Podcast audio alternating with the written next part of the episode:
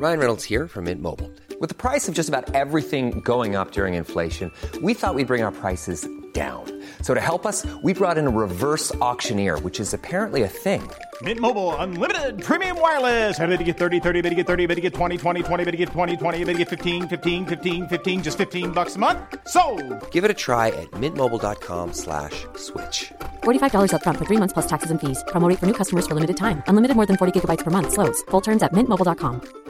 I'm Sandra, and I'm just the professional your small business was looking for. But you didn't hire me because you didn't use LinkedIn jobs. LinkedIn has professionals you can't find anywhere else, including those who aren't actively looking for a new job but might be open to the perfect role, like me.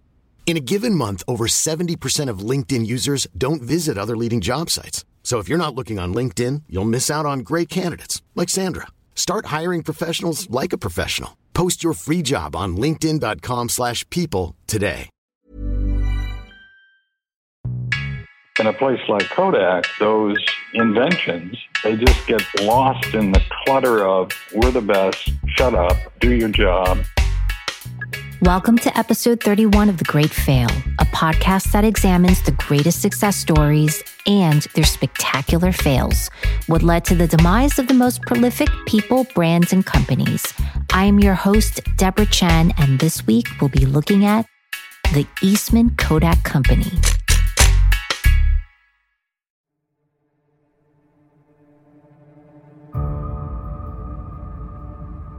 The year was 1975, and it was the moment that Steven Sasson presented his invention to the executives at Eastman Kodak. A young engineer then, he was tasked with figuring out if the charge coupled device, otherwise known as digital imaging, could have any purpose or use in photography. It turned out to be a simpler project than he thought, as Sasson, while working on the project, assembled a contraption the size of a toaster oven that could save images using electronic currents that were then stored digitally onto a cassette tape. And by attaching the device to a TV screen would allow viewers to see images. In fact, 30 images displayed within 23 seconds. It was absolutely remarkable, and in that moment, Sasson, an employee at Kodak, unveiled to its senior executives the world's first digital camera. Except what occurred next was beyond Sasson's comprehension. Rather than having his idea be embraced with enthusiasm and excitement, he watched with dismay and confusion as each blank faced executive, seemingly unimpressed, proceeded with an air of flippancy and expressed a disinterest to pursue what Sasson had feverishly worked on for months. Collectively, they decided to shelve it indefinitely. Unfortunately, they wouldn't realize that Sasson's discovery and their decision was going to change the fate of Kodak. Welcome to the story of Kodak. Developed in the darkroom in 1888, overexposed and expired by 2012.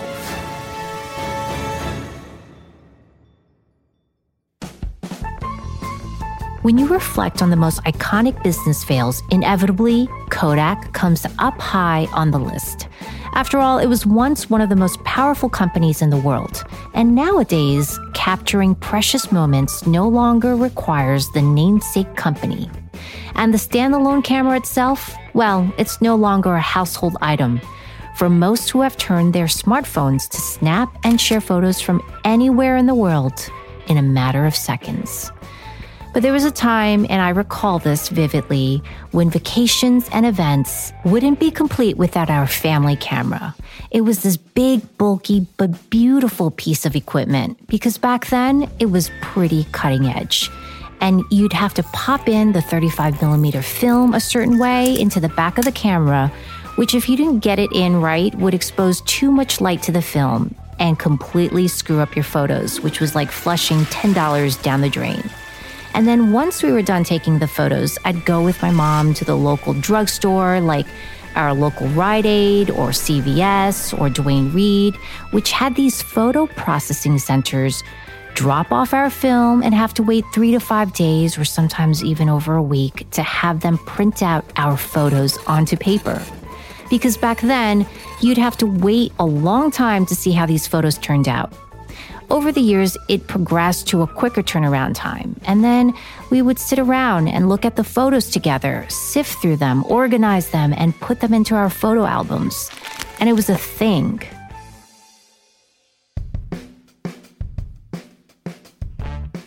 The way we capture moments now has dramatically evolved over time, and Kodak has been our guide. Kodak's first camera was iconic because it put photography into the hands of the general public.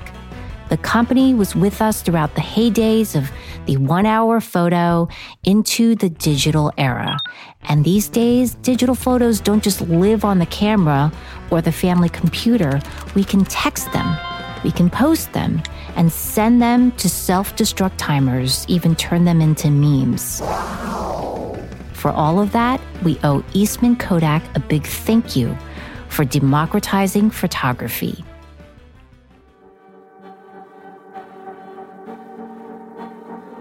They dominated the consumer photography market for over a century. But what's so interesting as I was doing research on the downfall of Kodak was that with the number of ways we can take photos, the answer seems simple at first. But when you look closer at the company's history, you'll come to see that ironically, what made them so successful was what ultimately killed off the company. The Kodak story is a poster child, as we say, story of an organization that was very successful, extraordinarily successful, and some of the very activities and interactions and challenges and the like that came from the success created a dynamic which ultimately created a culture and a way of operating that killed the success completely. That was John Kotter, our special guest for this episode. He's a professor at Harvard Business School who has authored several bestsellers on this topic and will help break down how Kodak was a lesson in how a series of mistakes, including the culture at Kodak, could forever damage a once picture perfect pioneer.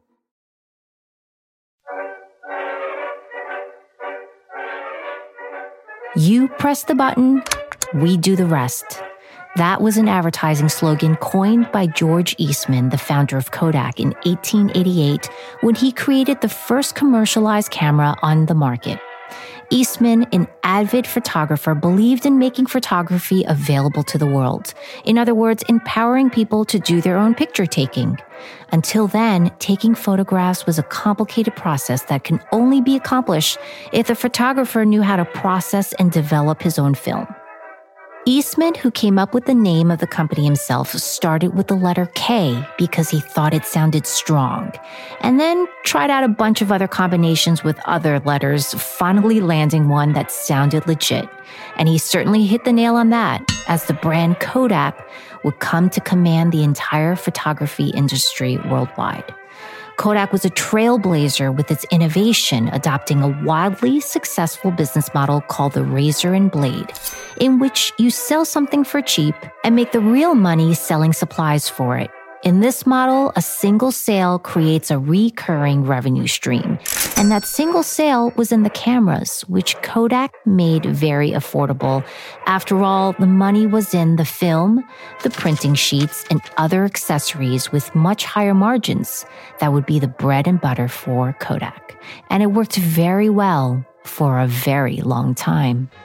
They pioneered products in their industry that were so good that they gained huge market share and uh, had all the advantages of huge market share, which is to say, you get economies of scale and you get brand recognition, and it's very difficult to compete with them. And so once they get going, it's almost as if they get lift they get the wind behind them, and without taking particularly innovative or clever or new steps, the wind behind them produced by being not a monopoly, but pretty close, carries you to growth and profitability and what looks like a phenomenal success story. And that's what happened to Kodak. And if you recall, their presence was so prevailing that the tagline, Kodak Moment, became a ubiquitous lexicon that referred to memorable moments that could be captured in a photograph.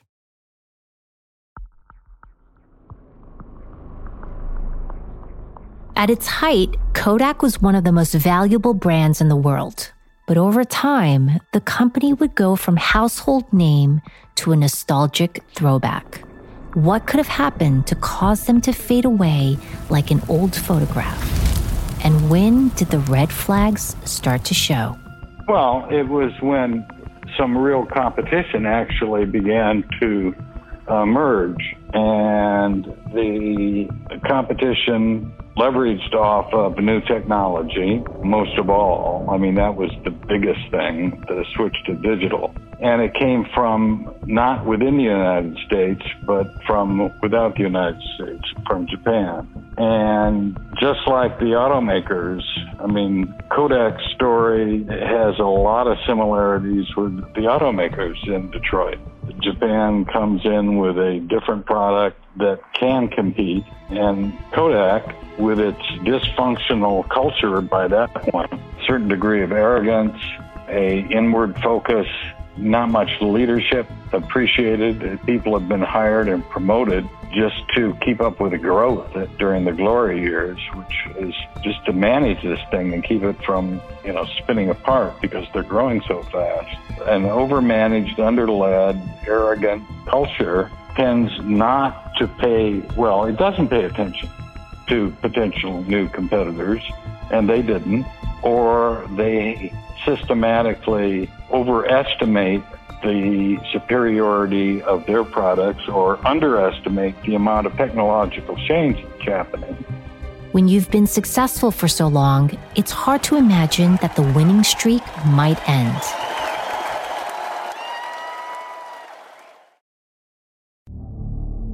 Many have traced the downfall of Kodak all the way from the time the company decided not to pursue its digital camera strategy. While Kodak might not have seen the potential in the digital future, Sasson sure did. Of course, there were no cell phones, no internet. Most televisions were black and white, and computers were still ginormous back then. It may have been ahead of its time, but ultimately, that invention just sat there for years. It was also reported that Sasson's bosses strictly forbade him to talk about this publicly or show the prototype he created to people outside of Kodak because, well, management feared that this would cannibalize its core business, the razor and blade model it had executed so successfully for over a century. Around the 1980s, things began to quickly evolve within the photography industry.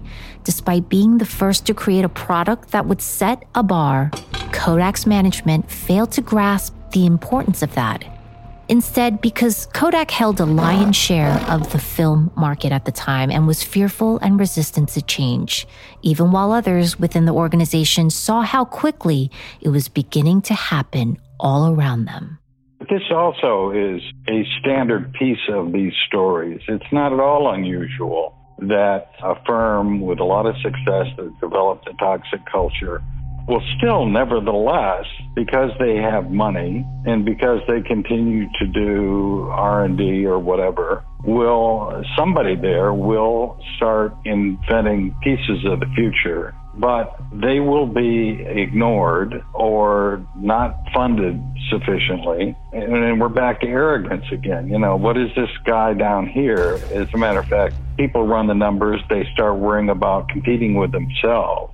The classic problem. You know, this new device, the main success, if it is successful, it'll be taking away our existing customers, undercutting our current profitability is very high and usually the profitability on new ventures is lower. And in a place like Kodak, therefore, those inventions sometimes literally don't even get a serious senior management discussion. They just get lost in the clutter of, we're the best, shut up, do your job. Seeing digital as a threat to their own film products rather than an evolution of it, Kodak chose not to pursue it. That was the first of several heavy blows that would eventually bring the company down. Secondly, it seemed that the company and its vision of other competitors was myopic. Blinded by its own success and convinced that they were infallible, Kodak couldn't see the ways in which other companies were advancing. They completely missed the rise of technology, and as other players like Sony, Canon, and Fujifilm saw an entry into the digital space, they moved quickly. Their new digital cameras were far greater than the prototypes Sasson had introduced almost a decade before. In fact, it was noted that while Kodak was stagnant, companies like Fuji aggressively pursued new technologies as well as opportunities. Like in the 1984 Olympics, when Fuji became the official sponsor after Kodak declined, a move that broke Fuji into the US market, a second death knell for Kodak.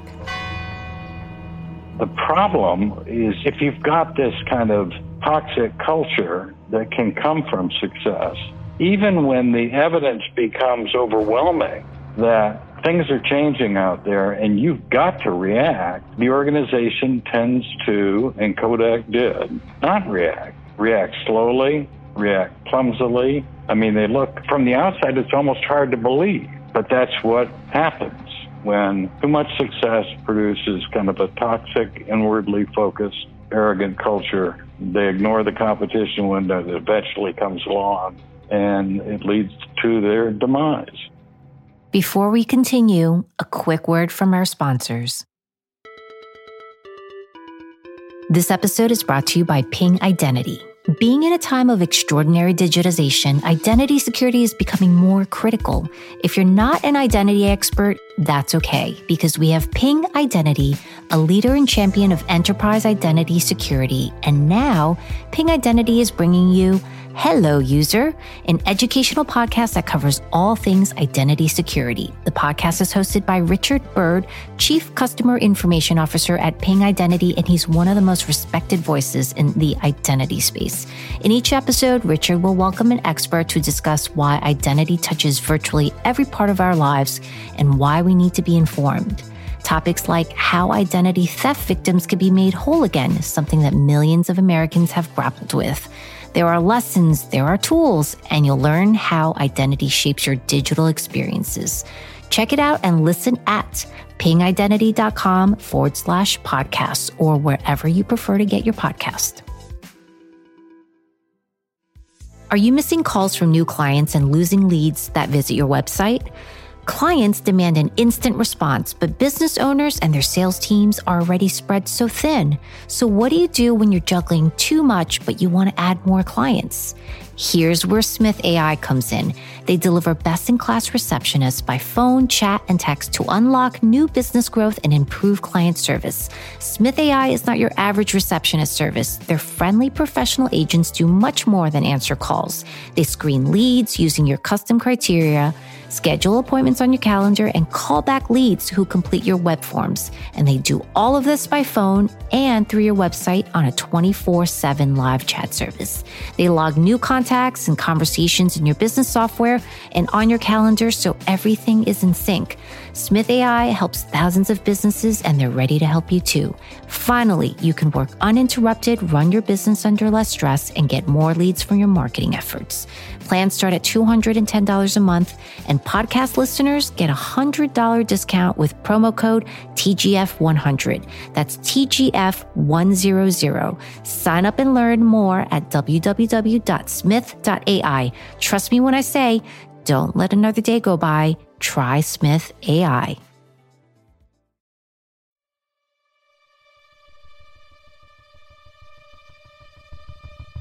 After almost a century as the industry leader, Kodak's top executives were incapable of imagining that Kodak could ever fail.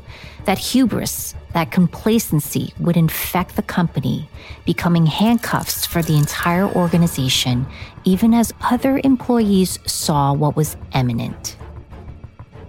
In 1989, after a two year bidding war with another suitor, Kodak finally won and purchased the global pharmaceutical company Sterling Drug for $5.1 billion, thinking that it would become a chemical business with the division of photography. However, many thought they overpaid for the acquisition by more than double. It started its bid around $40 per share and ended it two years later with $89 per share. It said that they won over investors by claiming strong synergies that the companies fit together. But that wasn't the case. It took roughly about four years to realize that the production of photography kind of didn't have anything to do with aspirin and cardiovascular drugs. Huh? So Kodak sold off that division for half of what they paid a major corporate blunder. It would be 12 more years later before Kodak attempted another acquisition. In 2001, by then, the company was preparing for the growth of photo sharing, and they acquired the company Ofoto.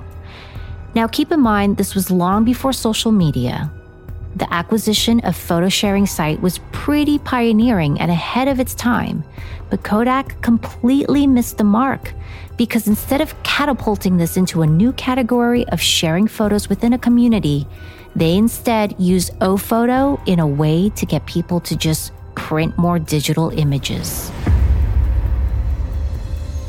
That also is not unusual that at a certain point, it's so glaringly obvious that they have to, a company has to do something, that senior management decides, well, we've got to move, so let's buy a solution to the problem.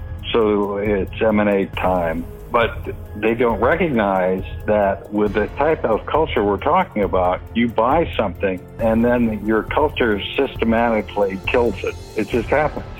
It's an organ that's being rejected by the body. Another fatal mistake when you think about the possibilities and how they could have actually been an early developer of a service like Instagram.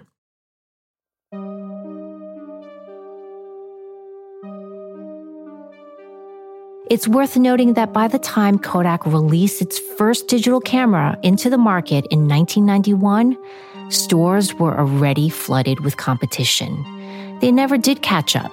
And despite being the behemoth in the industry from 2003 to 2011, Kodak, not being able to compete in digital camera sales, was unable to find anything that could replace its outdated model, never seeing profitability again.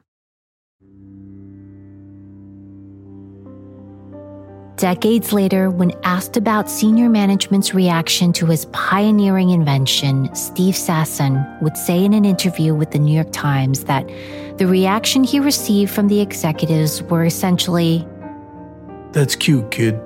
Don't tell anybody about it. In more recent years, the term Kodak moment has taken on a new meaning, referring to when a business starts to lose its market relevance.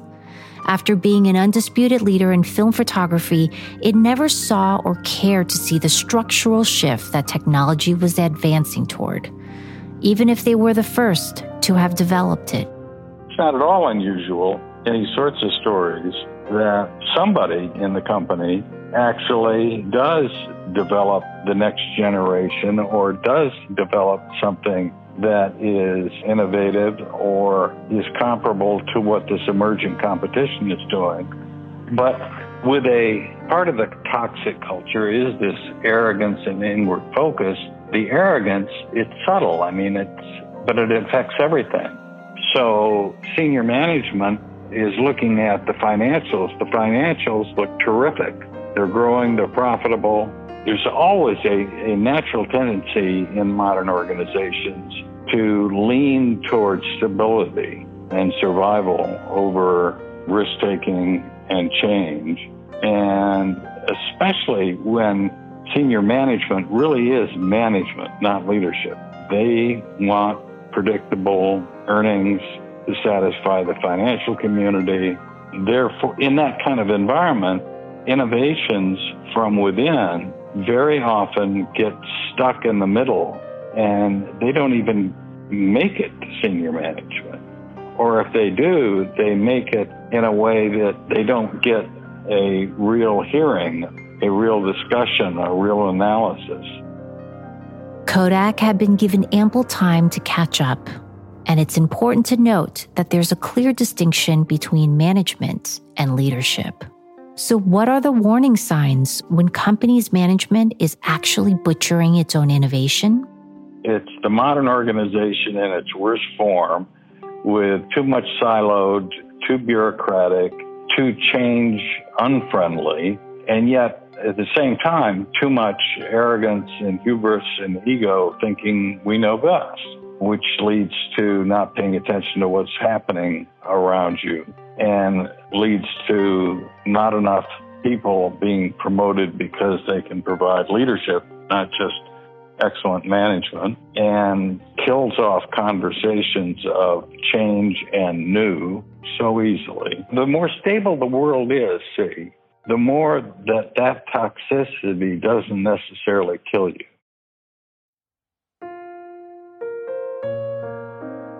In 2012, Kodak filed for bankruptcy. Hard to believe for a company that at one point held 90% of the market share on films and 85% on camera sales. A company that revolutionized an industry and led it for over 100 years. It was a strong message to the business world that when a company begins to operate out of fear and loses sight of where the industry is going, as well as what the consumers really want, it loses sight of its value proposition. Kodak started making other products like inkjet printers in hopes to push people towards another purchase instead of actually innovating within their own industry. As part of their bankruptcy plan, they sold their online photo service business to Shutterfly for $23.8 million. That certainly was not a Kodak moment.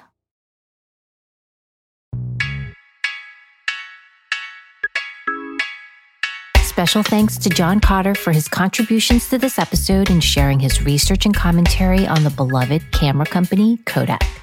And thank you for tuning in to this week's The Great Fail. Please make sure to visit our website at thegreatfail.com for behind the scene audio and video footage. If you like these episodes and want us to continue bringing you more, please subscribe to our newsletter because, well, not connecting with you would be our great fail. While you're at it, simply tell a friend about the show. That would help us out too. The research on each episode is extensive, but none of them would be possible without the tireless efforts of researchers, writers, and reporters.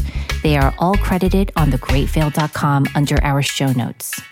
Lastly, you can connect with us on Facebook, Twitter, and Instagram at The Great Fail Pod. And please subscribe, rate, review this podcast on iTunes to show your support. We'll be back in two weeks with a brand new episode. And remember, folks, with great failure comes great liability. I must confess, I did what I did, now my life's a mess. Hey, it's Danny Pellegrino from Everything Iconic. Ready to upgrade your style game without blowing your budget? Check out Quince. They've got all the good stuff shirts and polos, activewear, and fine leather goods, all at 50 to 80% less than other high end brands. And the best part? They're all about safe, ethical, and responsible manufacturing. Get that luxury vibe without the luxury price tag. Hit up quince.com slash upgrade for free shipping and 365 day returns on your next order. That's quince.com slash upgrade.